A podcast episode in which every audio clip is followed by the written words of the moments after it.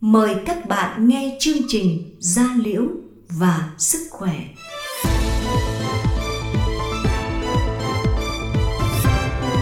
Gia Liễu và Sức Khỏe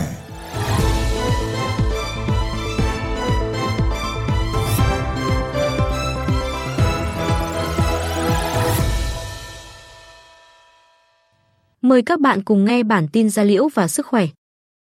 Trong chương trình hôm nay, mời các bạn nghe nội dung những điều cần biết về viêm da cơ địa ở người lớn. Bài viết của bác sĩ Nguyễn Minh Hường, khoa điều trị bệnh da phụ nữ và trẻ em Bệnh viện Gia Liễu Trung ương.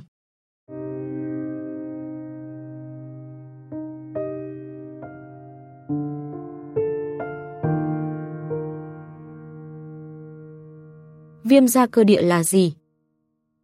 Là bệnh lý viêm da mạn tính, tái phát. Bệnh thường xuất hiện ở trẻ em, đa số sẽ hết khi trẻ 2 tuổi. Tuy nhiên một số bệnh nhân sẽ tiến triển thành viêm da cơ địa ở trẻ lớn và viêm da cơ địa ở người lớn. Tỷ lệ bệnh viêm da cơ địa cao và khác nhau ở từng quốc gia. Ở Mỹ và một số nước Tây Âu, có khoảng 10 đến 20% trẻ em và 1 đến 3% người lớn bị bệnh này. Bệnh gặp ở cả hai giới, tuy nhiên nữ hay bị hơn, tỷ lệ nữ nam là 1, 3 phần 1,0. Trong những năm gần đây, tỷ lệ viêm da cơ địa tăng, kể cả ở những nước phát triển và các nước đang phát triển.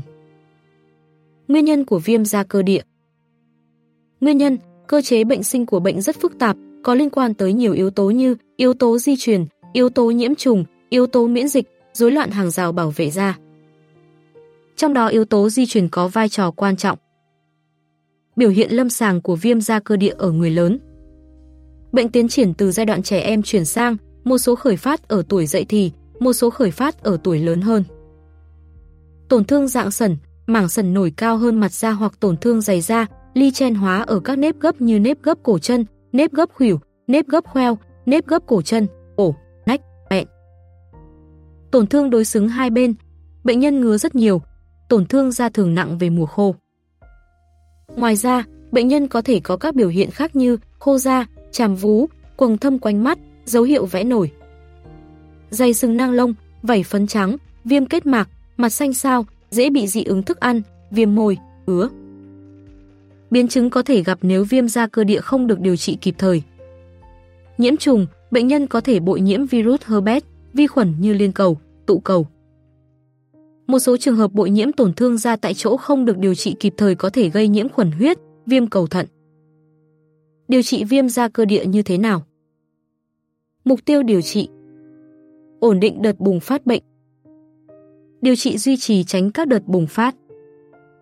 Điều trị cụ thể. Tại chỗ. Một là dưỡng ẩm. Dưỡng ẩm cho da là một bước điều trị đặc biệt quan trọng trong điều trị viêm da cơ địa cả trong giai đoạn bệnh cấp và mạn. Dưỡng ẩm tốt giúp cải thiện các triệu chứng khô và ngứa da, phục hồi chức năng hàng rào bảo vệ da, giúp làm giảm thời gian và mức độ sử dụng corticoid. Các chất dưỡng ẩm khá an toàn và hầu như không có tác dụng phụ nên có thể dùng lâu dài như một liệu pháp điều trị duy trì. Các nghiên cứu đều khuyến cáo nên sử dụng dưỡng ẩm tối thiểu 2 lần ngày dù có hoặc không có biểu hiện bệnh. Cách dùng dưỡng ẩm Lựa chọn chất dưỡng ẩm phù hợp với từng cá nhân, vị trí tổn thương và mức độ khô da. Nên sử dụng ít nhất 2 đến 3 lần ngày, tăng số lần nếu da khô nhiều. Sử dụng ngay sau khi tắm 3 đến 5 phút để duy trì độ ẩm trên da. Trong giai đoạn cấp, nên sử dụng kết hợp corticoid bôi để làm giảm nhanh các triệu chứng. Bôi dưỡng ẩm trước khi bôi corticoid giúp tăng khả năng hấp thu thuốc của da. Lượng dưỡng ẩm sử dụng cho người lớn là 500-600g tuần. Sử dụng duy trì hàng ngày dù không có triệu chứng. Hai là dùng corticoid bôi tại chỗ. Corticoid tại chỗ là thuốc sử dụng trong trường hợp DRT bùng phát của viêm da cơ địa. Sử dụng corticoid cần lưu ý lựa chọn loại corticoid phù hợp với đặc điểm, vị trí, tổn thương và phù hợp với lứa tuổi của người bệnh. Vị trí da mỏng như vùng da mặt, sinh dục hay vùng da nếp gấp như cổ, nách, bẹn, dưới vú sử dụng corticoid mức độ nhẹ, trung bình. Vị trí vùng da dày sử dụng corticoid mức độ mạnh hơn. 3 là dùng thuốc ức chế calcineurin bôi tại chỗ gồm taclorimus và pimeclorimus đã được sử dụng vùng không đáp ứng với corticoid bôi tại chỗ, vùng da teo da, giãn mạch do tác dụng phụ của corticoid. Dùng kết hợp với corticoid bôi sau khi tổn thương da đã ổn định sau điều trị bằng bôi corticoid mức độ mạnh. Điều trị toàn thân gồm Thuốc giảm ngứa, các thuốc kháng histamine. Trong trường hợp viêm da cơ địa mức độ trung bình, mức độ nặng hay viêm da cơ địa không đáp ứng với thuốc bôi tại chỗ có thể dùng các phương pháp điều trị toàn thân như Điều trị ánh sáng, các thuốc ức chế miễn dịch như cyclosporin, methotrexate, thuốc sinh học dupilumab. Câu hỏi đặt ra là chế độ ăn uống sinh hoạt của bệnh nhân viêm da cơ địa ở người lớn như thế nào? Tắm rửa hàng ngày bằng sữa tắm dịu nhẹ, ít kích ứng, không tắm các loại nước lá, nước muối, không tắm nước quá nóng, tránh gãi, trà sát. Lưu ý không mặc, tiếp xúc với đồ len dạ.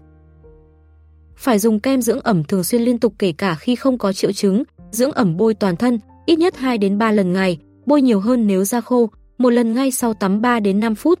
Lượng dưỡng ẩm dùng 500-600g tuần.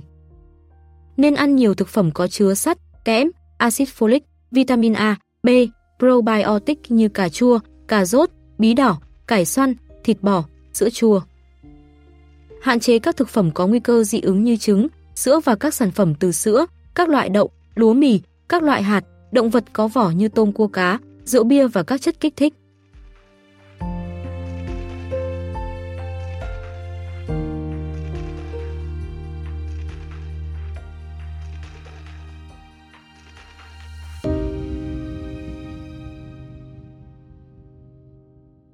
Chương trình của chúng tôi xin tạm dừng tại đây, hẹn gặp lại ở chương trình sau. Thân ái chào tạm biệt.